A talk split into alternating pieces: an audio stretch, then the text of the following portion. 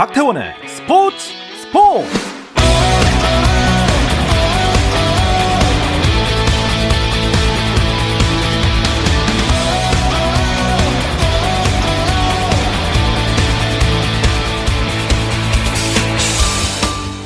스포츠가 있는 저녁 어떠신가요? 아나운서 박태원입니다. 오늘 이슈들 살펴보는 스포츠 타임라인으로 출발합니다.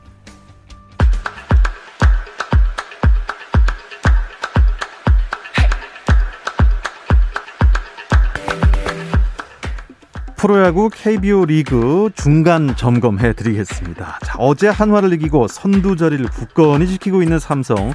오늘의 경기는 어떨까요? 6회 초 현재 한화가 4대 3으로 삼성의 한 점 차 리드를 하고 있습니다. 또 2위 KT는 어제 키움에게 완봉패를 당했죠. 오늘은 어떨까요? 6회 초 현재 키움이 4대 3으로 KT에 앞서 있습니다. 연패에 빠져 있는 롯데 연패를 끊을 수 있을까요? 오늘 기아의 슈퍼루키 이의리를 상대했는데요. 자, 경기 현재 5회 초인데요. 9대 7 점수가 벌써 많이 났습니다. 자, 9대 7로 롯데가 기아에 두점차 앞서 있습니다. 잠실 라이벌 LG 대 두산의 경기입니다. 6회 초 LG가 점수를 많이 냈습니다. 7대 1로 두산에 앞서 있고요. 어제 양 팀 득점이 많이 났습니다. 13대 10이었는데요. 오늘은 어떨까요? SSG 대 NC의 경기. 6회 초 현재 NC가 SSG에 5대 1로 앞서 있습니다. 미국 프로야구에서는 양현종과 김광현이 나란히 선발 등판했습니다. 텍사스 레인저스의 양현종은 미국 무대 선발 데뷔전을 그야말로 성공적으로 치러냈는데요. 미네소타 트윈스와의 원정 경기에 선발 등판해 3과 3분의 1 이닝 동안 삼진을 8개나 잡아내며 4피안타 1볼넷으로 1실점을 했는데요. 1대1로 맞선 상황에서 교체돼서 승패를 기록하지는 않았습니다만 참 잘 던졌습니다. 텍사스는 결국 3대2로 승리했고요. 세인트루이스 카디널스의 김광현은 뉴욕 메츠와의 더블헤더 1차전에 선발 등판해 4이닝 2피안타 3볼넷 2탈삼진 1, 2실점으로 승리 투수가 되진 못했지만 호투했고요. 팀도 4대 1로 승리했습니다. 여자 컬링 국가대표 팀 킴이 세계 여자 컬링 선수권 대회 한일전에서 연장 접전 끝에 9대 8로 승리했습니다. 내년 동계올림픽 출전권을 따려면 6위 안에 들어야 하는 팀 킴인데요. 4승 6패가 돼 14개 팀 가운데 10위에 머물렀습니다. 대한농구협회가 남자 농구 대표팀 사령탑에 조상현 전 대표팀 코치를 선임했습니다. 미국 프로농구 NBA에서는 유타 재즈가 샌안토니오 스퍼스를 126대 94로 이기고 3연승을 달리며 피닉스 선즈를 제치고 한 경기 차 서부 컨퍼런스 선두로 올라섰습니다. 필라델피아 세븐티식서스는 휴스턴 로켓츠와의 경기에서 135대 115로 승리하며 6연승을 달렸고요. 2위 브루클린과의 승차를 두 경기로 벌리면서 동부 컨퍼런스 선두 자리를 굳게 지켰습니다.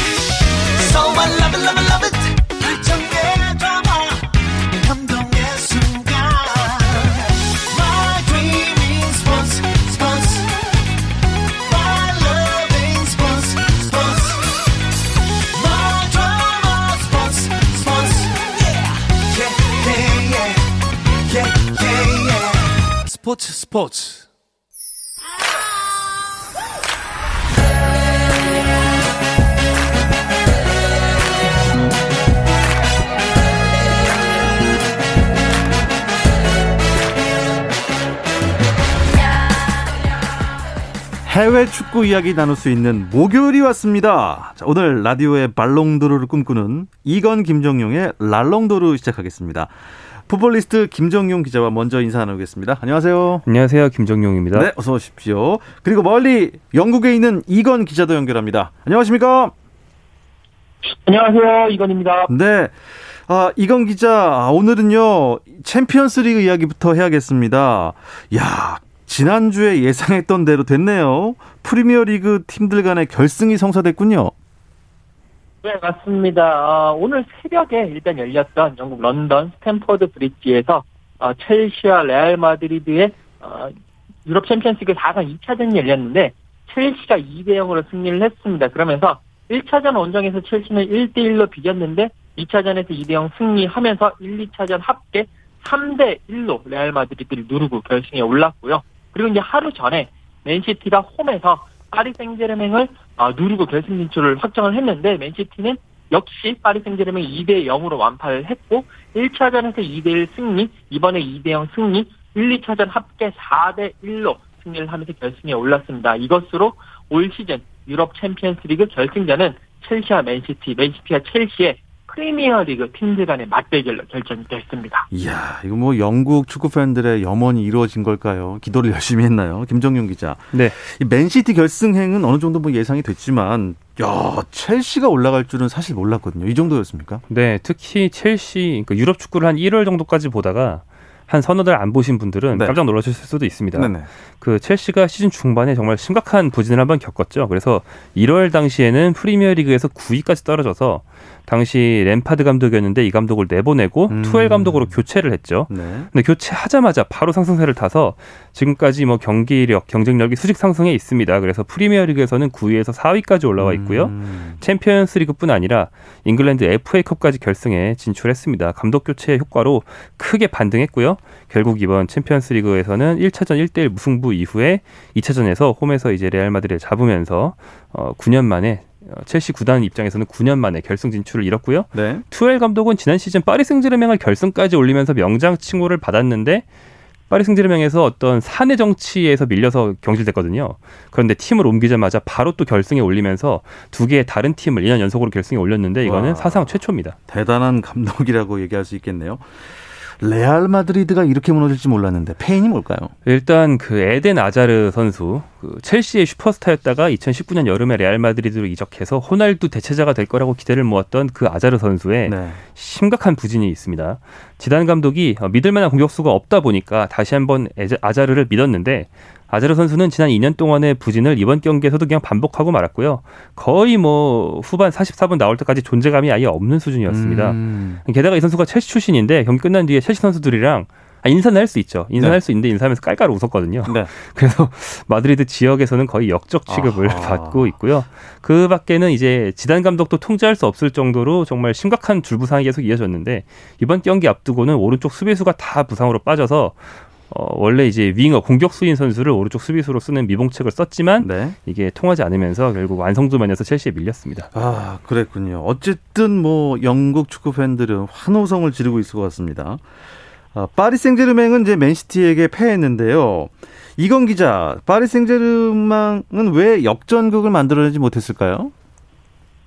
어, 일단 가장 큰 것이, 어, 그, 킬리앙 은바페 부상이었습니다. 이게, 은바페는 네이마르와 함께 파리 생제르맹을 이렇게 이끌어가는 선수인데, 이 선수가 어, 종아리를 다치면서 지난 그 리그 경기에 이어서 이번 경기도 결국 벤치 명단에는 이름을 올렸습니다만 투입이 되지 못했고요. 네. 포체티노 감독 입장에서는 조금 고민을 했던 것 같아요. 이제 기회를 봐서 넣을지 안 넣을지 고민을 하다가 그래도 결국 어, 좀 힘들지 않겠냐 싶어서 은바페를 투입하지 못했던 것 그것이 가장 크고 은바페가 없으니까 네이마르 혼자 이제 뭔가를 해보려고 음. 엄청 노력을 했습니다. 그만큼 네이마르에게 부담이 많이 갔는데 이제 그 마음이 어떻게 보면 역효과를 일으켜서 네이마르 혼자 자기 혼자 해결하는 플레이를 하려고 하다 보니까 스스로 이 파리 생제르맹의 공격 흐름을 끊어버리는 그런 모습도 보였습니다. 그리고 이제 그 다음으로 가장 큰 것이 어, 맨시티에게 두 번째 골을 내주고 난 다음에 파리 생제르맹의 분위기가 좋지 않았는데 이런 상황에서 어, 그 파리 생제르맹의 앙헬 디마리아 선수가 페르난지뉴를 이 발로 밟는 그런 모습을 보면서 다이렉트 퇴장을 당했거든요. 그러니까 마지막 20분 정도는 수적 열세까지 빠지면서 결국 역전에 성공하지 못하고 어, 결국 4강에서 탈락을 하고 말았습니다. 네. 자, 결국 이제 뭐 첼시와 맨시티의 챔피언스 리그 결승인데요. 현지 팬들 반응 어떻습니까? 아, 이게 영국에 있는 뭐 잉글랜드든 영국에 있는 이 축구 팬들 입장에서는 사실 자기 팀이 결승에 올라가지 않으면 그렇게 뭐 어, 그냥 올라갔나 보다 라는 뭐 그런 마음이 사실인데 그래도 이번에 그 맨시티와 첼시가 올라갔으니까 약간 그 팬들 간의 역학 구도에서 재미있는 게 맨유 팬들은 그러니까 맨시티의 영원한 숙적인 맨유 팬들은 첼시를 응원하는 분위기고 기왕에 올라간 김에 첼시가 우승을 해라. 맨시티가 챔피언스리그 우승컵을 드는 꼴은 죽어도 보기 싫다라는 그런 마음을 표출하고 있고요. 또 첼시를 제외한 뭐 토트넘, 아스널 뭐 이런 팀들, 그러니까 런던 연고 팀들은 또 맨시티를 또 응원하고 있습니다. 첼시 우승하는 거 싫다. 그리고 여기에 재밌는 게 메뉴를 싫어하는 리버풀 팬들도 맨시티를 응원하는 분위기입니다. 이제 메뉴가 결국에는 우승컵을 들어올린 걸 싫고 메뉴가 배합하는 모습을 보고 싶은 하는 그런 모습이고요. 어, 이런 팬들과의 반응과는 다르게 영국 언론들은 아 이제 드디어 이제 2019년 이후로 2년 만에 다시 프리미어리그가 챔피언스리그 우승을 놓고 양 팀이 격돌을 하게 됐다라고 하면서 상당히 뿌듯해하고 있고요. 어, 그러면서 특히 투엘 감독이 예, 그 PSG에서 잘리고 난 다음에 다시 첼시로 와서 어, 결승에 챔피언스리그 결승에 올라간 거에 대해서 정말 대단하다, 어, 대단한 감독이다. 왜 우리도 이런 감독 만들어내야 된다라는 식의 반응들을 계속 쏟아내고 있습니다. 예, 김정용 기자, 그 첼시는 보니까 남녀 팀이 모두 챔피언스리그 결승에 오르게 됐네요. 네, 어, 유럽 축구 연맹이 남자 챔피언스리그와 함께 여자 챔피언스리그도 거의 같은 방식의 대회로 진행을 하고 이 대회의 위상과 규모가 날로 커지고 있습니다. 이번 시즌 준결승이 지난 2일 2차전이 열렸는데 여기서 첼시가 바이에른 뮌헨에 4대 1로 승리하면서 앞선 1차전에서는 1대 2로 패배했던 거를 이제 대역전극으로 어, 뒤집으면서 네. 결승에 올랐고요. 결승 상대는 바르셀로나입니다. 와, 좋습니다. 첼시 위민스에는 지소연 선수가 또 있죠. 네, 어, 한국 축구의 역사를 뭐 한국 한국 여자 선수의 유럽 진출 역사를 매 순간 쓰고 있는 지소연 선수인데요. 네. 지소연 선수가 이 바이에른 뮌헨과의 4강 2차전에서 결승골을 넣었어요. 그러니까 1대 1로 팽팽하던 시점에 이제 2대 1을 만드는 득점을 본인의 프리킥이 벽 맞고 나오자 다시 중거리 슛으로 넣으면서 어. 승리에 결정적인 기여를 했습니다. 어, 구단 잉글랜드 구단으로서는 두 번째로 이제 결승에 오른 건데 원래 잉글랜드 팀들이 독일이나 뭐 이런 다른 나라 팀들에 밀려서 여자 축구계에서는 좀 약했다가 최근에 투자를 많이 하고 급성장 중인데 음. 그 중심에 지소연 선수가 있고요. 어, 16일에 어, 바르셀로나와 스웨덴의 예테보리에서 결승전을 치르게 됩니다. 그리고 4강전 소식을 제가 접하고 나서 지소연 선수한테 그 깨톡을 보내서 네. 심정을 물어봤는데 얼마 전에 한국 여자 대표팀이 중국을 넘지 못하고 결국 도쿄올림픽 진출이 좌절된 바가 있거든요. 음, 맞습니다. 근데 그 생각을 하면서 물론 비록 대표팀은 아니지만 내가 유럽에서 족적을 좀 남겨야 여자 음. 여자 후배들이 나를 보고 네. 영감을 받고 내 뒤를 따라오지 않겠냐 이런 책임감을 갖고 경기에 임했다고 하더라고요. 아, 멋진 선수입니다. 일단 궁금한 것은 이 챔피언스 리그 결승전 승리 팀 또 몇 대 몇으로 이길지까지 궁금한데요. 이건 기자, 결승전 언제죠? 어, 맨체스터 시티와 첼시의 어, 남자 챔피언스리그 결승전은 어, 현지 시간 그러니까 현지 시간으로는 29일 오후 10시, 한국 시간으로는 30일 오전 4시. 이게 터키에 있는 이스탄불 그에 있는 그 아타티르크 스타디움에서 열립니다. 이게 원래는 지난해 이곳에서 어, 결승전이 열렸어야 되는데 지난해 이제 코로나 19 여파로 챔피언스리그 8강부터 결승까지 이제 독일에서 열렸거든요. 그렇기 때문에 아, 한해 연기가 되면서 어, 이번에 이스탄불에서 결승전이 열리게 됐고요. 그리고 이제 어, 방금 말씀해주신 그 첼시 위민의 그 여자 챔피언스리그 결승전은요, 어, 5월 16일에 어, 스웨덴 예테보리에서 어, 첼시 위민과 그리고 바르셀로나 페미니 바르셀로나의 여자팀이죠. 이 양 팀이 격돌하게 됩니다. 네. 어, 이건 기자는 어떻게 결과를 예측하시나요? 현지 반응은 또 어떻고요?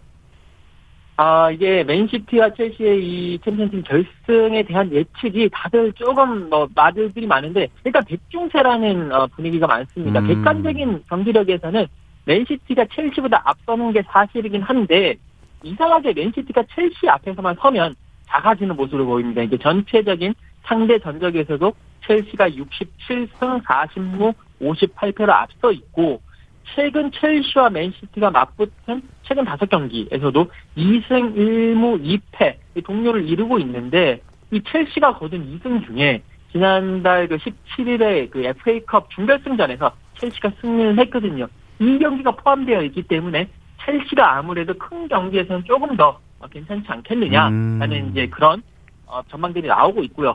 제 개인적인 전망에서도 첼시가 조금 더 낫지 않겠느냐. 어. 투엘 감독과 가르디올라 감독 간의 상성을 비교했을 때 투엘 감독은 현실적이면서도 실리적인 전술을 펼치는데 가르디올라 감독은 첼시를 너무 의식해서 조금 이제 장고 끝에 악수를 둘수 있다라는 거죠. 오버띵킹 그러니까 너무 깊게 생각할 수 있다. 그래서 스, 스스로 이제 패착하는 경우가 생길 수 있기 때문에 이런 부분에 있어가지고 투엘이 좀더 낫지 않겠느냐. 음. 그리고 큰 경기 경험은 첼시가 좀 더 낫지 않겠느냐라는 생각입니다. 김정용 기자, 그래도요, 맨시티는 욕심이 날 것 같아요. 지금 이 챔피언스 리그 우승까지 하면은 3관왕 되는 거 아닙니까? 네, 그렇죠. 어, 이게 프리미어 리그에서 우승이 뭐 거의 확정되는 분위기고요. 그리고 리그컵에서 이미 우승을 했습니다. 그래서 3관왕이긴 한데 다만 보통 말하는 3관왕을 하려면 자기 나라에서 제일 큰 컵 대회를 우승해야 3관왕으로 쳐주기 때문에 네. 리그컵이 아니고 FA컵을 우승해야 아. 보통 트래블이라고 하거든요. 그래서 셋 중에 한 개의 대회가 좀 더 급이 낮은 대회일 경우에는 보통 이제 미니 트래블이다. 좀 좀 더 격이 낮은 3관왕이다. 이렇게 얘기를 합니다. 3관왕은 3관왕이죠. 또 이제 한편 첼시는 FA컵 결승에도 올라 있죠. 그래서 챔피언스리그와 FA컵을 석권할 경우에는 여기도 더블, 그러니까 2관왕을 하게 됩니다. 두 팀 다 뭐 구단 역사에 정말 큰 한 획을 그을 중요한 기로에 서 있죠. 그렇군요. 최선을 다할 것 같습니다.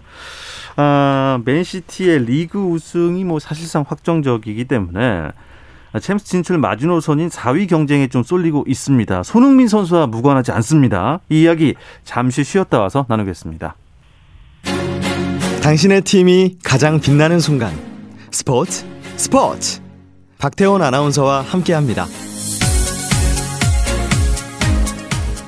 해외 축구 이야기 나누는 라디오의 발롱도르 줄여서 랄롱도르 듣고 계십니다. 풋볼리스트의 김정용 기자, 영국의 이건 축구 전문 기자와 함께하고 있습니다.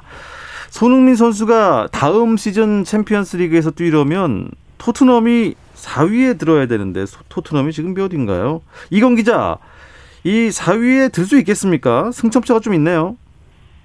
네, 맞습니다. 지금 토트넘이 4위에 들기 위해서 승점차가 좀 있는데 프리미어리그 순위를 좀 살펴보시면 일단 맨시티가 승점 80으로 거의 우승을 확정 지은 거의 확정 지은 상태고요. 메뉴가 승점 67입니다. 2위입니다. 어, 메뉴는 승점 3점만 추가를 하면 챔피언스리그 진출을 확정 짓고요.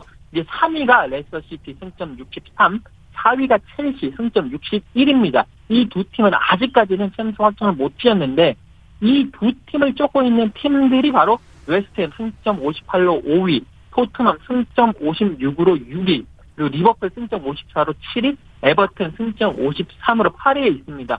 어, 지금 리버풀과 에버튼 경, 같은 경우에는 5경기를 남겨놓고 있고요.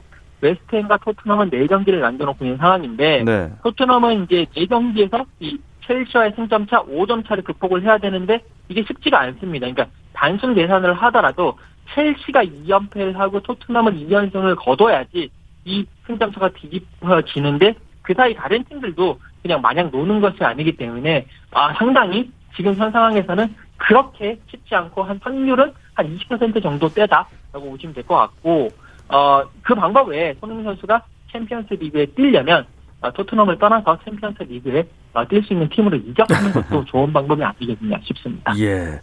그런데요, 김정용 기자. 조금 궁금한 게, 어, 지금, 현재 상황이라면 어떻게 5위까지도 챔피언스 리그 나갈 수 있는 거 아닌가요?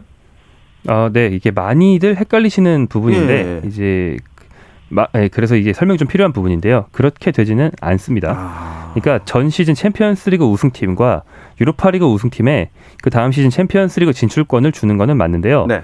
그 팀이 해당 리그에서 이제 리그 순위로 챔피언스리그 진출권을 못 땄을 경우에 그 프리미어리그 경우에는 5위 이하일 경우에 자동으로 한 장 더 주는 거고요. 어. 그 팀이 4위 이내에 있다고 해서 막 5위, 6위까지 차등해서 쭉쭉 내려가지는 않습니다. 사실 그렇군요. 이번 시즌에는 어, 유로파리그 결승전에도 지금 4강이 내일 새벽에 열릴 건데 메뉴와 아스널이 올라갈 수가 있거든요. 만약에 메뉴 같은 경우에는 유로파리그에서 우승해도 뭐 메뉴는 2위니까 뭐 프리미어리그에 한 장이 늘어나는 건 아니고요. 근데 아스널이 현재 9위라서 아마 네. 4위 안에 못 들 텐데 아스널이 유로파리그 우승하면 1, 2, 3, 4위에 아스널까지 음. 프리미어리그에서 다섯 팀이 나갈 수 있는 거죠. 이해가 됐습니다. 아. 자, 손흥민 선수 공격력이 좀 살아나고 있는 것 같아요. 네, 어, 2년 연속 10, 10, 그러니까 10골 10개 도움을 달성했는데요. 현재 득점 3위, 도움 4위입니다. 한국 선수가 사실 둘 중에 하나만 해도 거의 잔치를 벌일 일인데 한 명이 동시에 이걸 하고 있다는 건 정말 엄청난 일이라고 봐도 될 것 같고요. 이런 활약을 통해서 어, 프리미어리그 이 주의 팀에 선정이 됐습니다. 이 순위는 레전드인 앨런 시어러가 최근에 이제 어, 명예의 전당에 공식적으로 헌액되기도 한 어, 프리미어리그 레전드 앨런 시어러가 선정하는데 네. 공식적으로 시상을 하는 건 아니지만 프리미어리그 사무국이 직접 이제 시어러 전 선수에게 시켜서 하는 거기 때문에 공신력이 좀 있습니다. 의미가 음. 있는 거죠. 예. 이건 기자, 아, 손흥민 선수 지난 경기 평점 어땠습니까? 네, 어, 셰필드 유나이티드와의 경기에서 4대 0 승리를 이끌었고 손흥민 선수가 1골 1도움을 기록을 했는데 어, 평점도 상당히 좋은 점수들을 받았습니다. 후스코닷컴 같은 경우에는 평점 9.4점을 주면서요. 어, 팀 내 2위로 이제 평가를 했고요. 또 풋볼 런던 같은 경우에도 평점 9점을 주면서 어, 어제 그러니까 이날의 손흥민은 2021년 버전의 손흥민이 아니라 2020년 버전 자신감 넘치는 그런 손흥민 같았다라고 평가를 했습니다. 그리고 이제 경기 후에 팬들이 뽑는 공식 MVP, 그러니까 King of the Match에서도 해트트릭을 기록한 가레스 베일을 제치고 네. 손흥민 선수가 1등을 차지하면서 어, 정말 그 셰필드 유나이티드 경기에 진정한 어, Man of the Match로 인증을 받았습니다. 이건 기자, 제가 엊그저께 그 해외 뉴스를 보니까요. 맨체스터 유나이티드 팬들이 시위를 해갖고 경기를 못하게 됐었는데 이게 어떤 일이었습니까? 아, 그 맨체스터 유나이티드 팬들이 계속 이 맨체스터 유나이티드의 소유주인 아, 글레이저 가문이 자기네들에게 이제 이- 이제 맨유를 인수하고 난 이후에 계속 투자는 하지 않고 계속 돈만 뽑아간다. 네. 그러니까 이 구단을 자신의 그 부를 이제 불리는 수단으로 하고 있다. 그렇기 때문에 글레이저 가문을 퇴진시켜야 된다라는 의미로 어, 그 이제 올드 트라포드 그 맨유의 홈구장 앞에서 약 한 1만 명 정도가 모여가지고 어, 시위를 했습니다. 이 시위가 어, 맨유와 리버풀의 경기가 열리기 한 2시간 정도 전부터 시위가 열렸는데요. 네. 아, 그냥 시위만 열렸으면 좋았을 텐데 이 시위를 하면서 1만 명 중에 한 수백 명의 팬들이 이 경기장에 난입을 하면서 경기장에서 뭐 난동도 부리고 의자도 부수고 뭐 카메라도 던지고 그렇게 난동을 벌이면서 상당히 안 좋은 모습을 보였고 결국 그 여파로 맨유와 리버풀의 경기가 그날은 취소되는 그런 아찔한 상황도 나왔습니다. 어, 이, 일단 뭐, 그날 경기가 취소됐으면 어쨌든 재개를 해야 될 텐데 언제 다시 열리나요?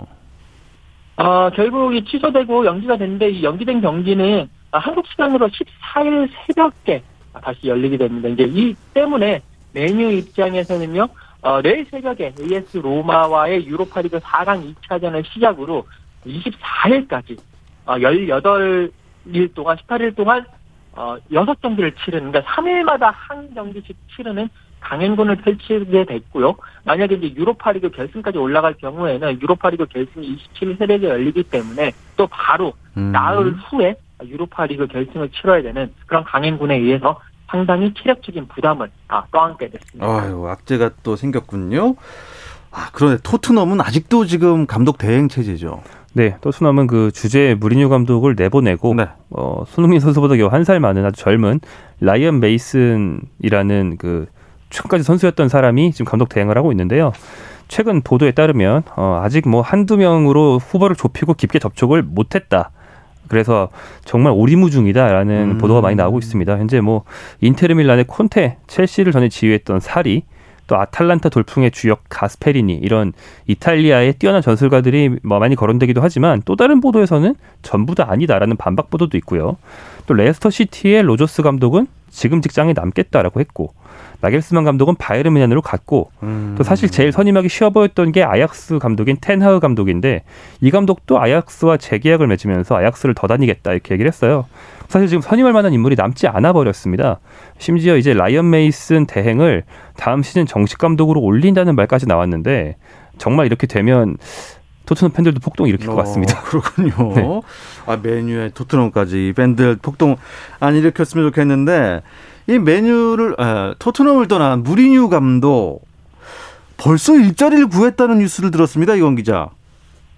네, 어, 이쯤 되면 재취업의 달입니다라고 보실 수가 있겠는데, 어, 무리뉴 감독이 4월 19일에 토트넘에 경기를 됐습니다. 그리고 이제 그 자기 집 앞에 있었던 기자들과 만나서 여러 가지 얘기를 하면서 나는 곧 축구에 돌아올 것이다 라고 얘기를 했는데 이 말이 불과 보름 후인 5월 4일에 실현이 됐습니다. 아, AS 로마와 3년 계약을 맺었고요. 다음 시즌부터 새 시즌을 어, 이제 AS 로마와 함께 하면 되는데 여기서 좀 재미난 게 어, 무리뉴 감독이 AS 로마를 지휘를 하는데 무리뉴 감독이 받는 연봉의 3분의 2를 토트넘에게 받게 되는 그런 상황입니다. 이게 이제 원래 AS 로마에서는 연봉을 500만 파운드를 받게 되는데 어, 무리뉴 감독과 토트넘의 계약 중에 어, 중간에 경기를 당했을 때 어, 토트넘이 무리뉴 감독에게 어, 이제 위약금을 지불을 해야 되는데 그 위약금 지불 기간 동안에 만약에 다른 직장을 구했는데 그 다른 그 감독직에서 받는 연봉이 토트넘에서 받던 연봉 1,500만 파운드보다 적게 된다면 그 차익만큼 토트넘이 어, 보존을 해준다라는 조항이 있습니다. 그렇기 때문에 어, AS 로마에서는 500만 파운드 받고 그 차액인 1000만 파운드를 토트넘에게서 받게 되는 그런 음. 상황이고요. 그래도 토트넘 입장에서는 어, 무리뉴 감독이 그냥 감독으로 딴 감독 안 가고 그냥 있었을 때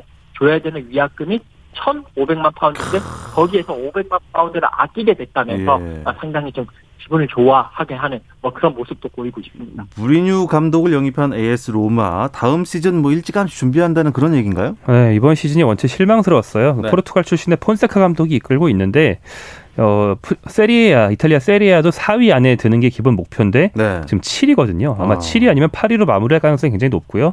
마지막 희망이 유로파리그였는데 유로파리그 4강에서 아까 말씀드린 것처럼 맨체스터 유나이티드 상대로 4강 1차전 2대 6으로 대패했기 때문에 네. 내일 새벽에 열리는 2차전에서 뒤집을 가능성이 거의 없습니다. 이렇게 되고 나니까 일찌감치 지금 감독을 내보내고 다음 시즌 감독을 선임하면서 이제 새로운 좀 물갈이를 시도하고 있는 게 로마의 상황입니다. 네. 아, 손흥민 선수 소식 전해주셨고 우리나라 유럽파 소식도 궁금한데 아, 시간이 별로 남지 않았습니다. 김종용 기자가 이번 주말 우리나라 유럽파들 경기 일정 간단하게 정리해 주시죠. 네, 어, 토트넘의 다음 경기 얘기를 해야겠죠. 토요일 저녁 8시 30분. 시간이 아주 좋습니다. 토트넘 경기 보통 월요일 새벽에 해서 한국 사람들 보기 좀 괴로웠는데 네. 이번에 시간이 아주 좋습니다. 상대팀이 리즈 유나이티드인데요. 리즈 유나이티드가 극단적인 공격 축구로 아주 유명한 팀이라서 맞불을 놓거든요. 전반기, 전반기 대결 당시에 손흥민 선수가 득점을 하면서 토트넘이 3대 0으로 대승을 거뒀던 그런 팀과 경기를 하게 됩니다. 토트넘보다 딱 30분 앞서서는 황의조 선수가 경기를 갖고요. 일요일 밤 11시 15분에는 네. 감독이 바뀐 발렌시아가 경기를 하기 때문에 이제 감독 대행이 이강인 선수를 기용할지가 음. 관심사가 되겠습니다. 예. 자, 이 이야기를 끝으로 이번 주 랄롱들은 여기서 마치도록 하겠습니다. 자, 영국에 계신 이건 축구 전문 기자 고맙습니다. 감사합니다. 네. 그리고 풋볼리스트 김정용 기자 수고하셨습니다. 감사합니다. 내일도 저녁 8시 30분입니다. 박태원의 스포츠 스포츠